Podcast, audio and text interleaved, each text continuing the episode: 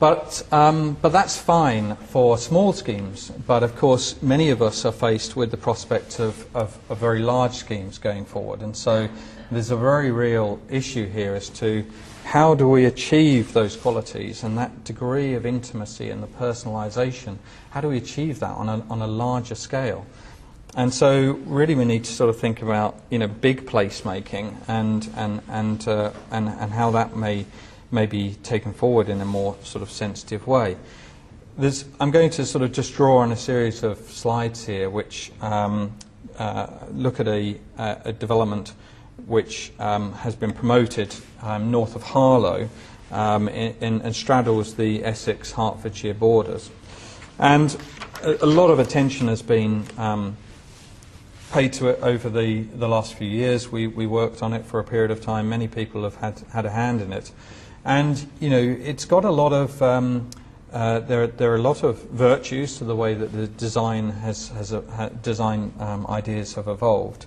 But the, but the question is, how do you actually make a place of it? You know, some of the, um, however good, however well crafted some of the, these master plans are, they are rather sort of one-dimensional in terms of uh, giving, giving an impression as to what it's actually going like to be like to live there especially uh, for a scheme, and this one is, uh, is, is, potentially sort of 10 to 20,000 homes. It potentially could foresee the, the doubling in size of, of Harlow town itself if it, if it ever came to fruition, and that is a big if, it doesn't have planning permission. But, you know, phase one could, could involve uh, these sort of uh, local centres, phase two might be this, phase three might be this, phase 31 might be this, and it's, you know, it's envisaged that um, a scheme of this scale would, would, be, would take a good 20 years to develop. So, what is required to sort of complete the vision?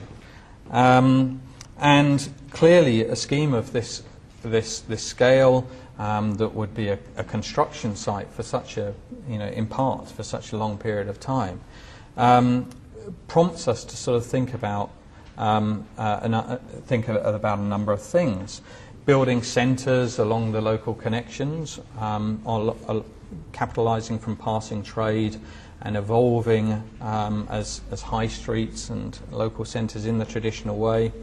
A diversity of housing provider. I mean, clearly, not one party could, could actually undertake that. How do you ensure that um, if, it, if building um, that, that how do you how do you avoid the risk that building is going to sort of grind to a halt.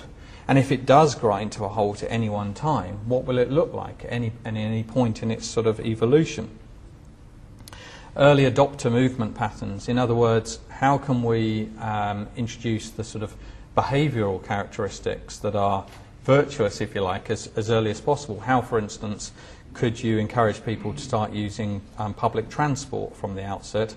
Um, if prior to actually having a, a critical mass of, um, uh, of, of, development to actually fund um, that uh, major infrastructure on that front. It prompts us to think about interim uses and services, about town utilities. How does this development tie back in and support um, the existing Harlow? Is there, would it prompt the ability to um, create a whole new combined heat and power network for the whole town? And if so, how would that be financed and how would that be introduced in the existing town as well as the new? Backfilling the spacing in between, the roles of new residents. The residents that will be coming in will have their own view, which may be entirely counter to the sort of many of the, um, the assumptions hitherto um, uh, felt.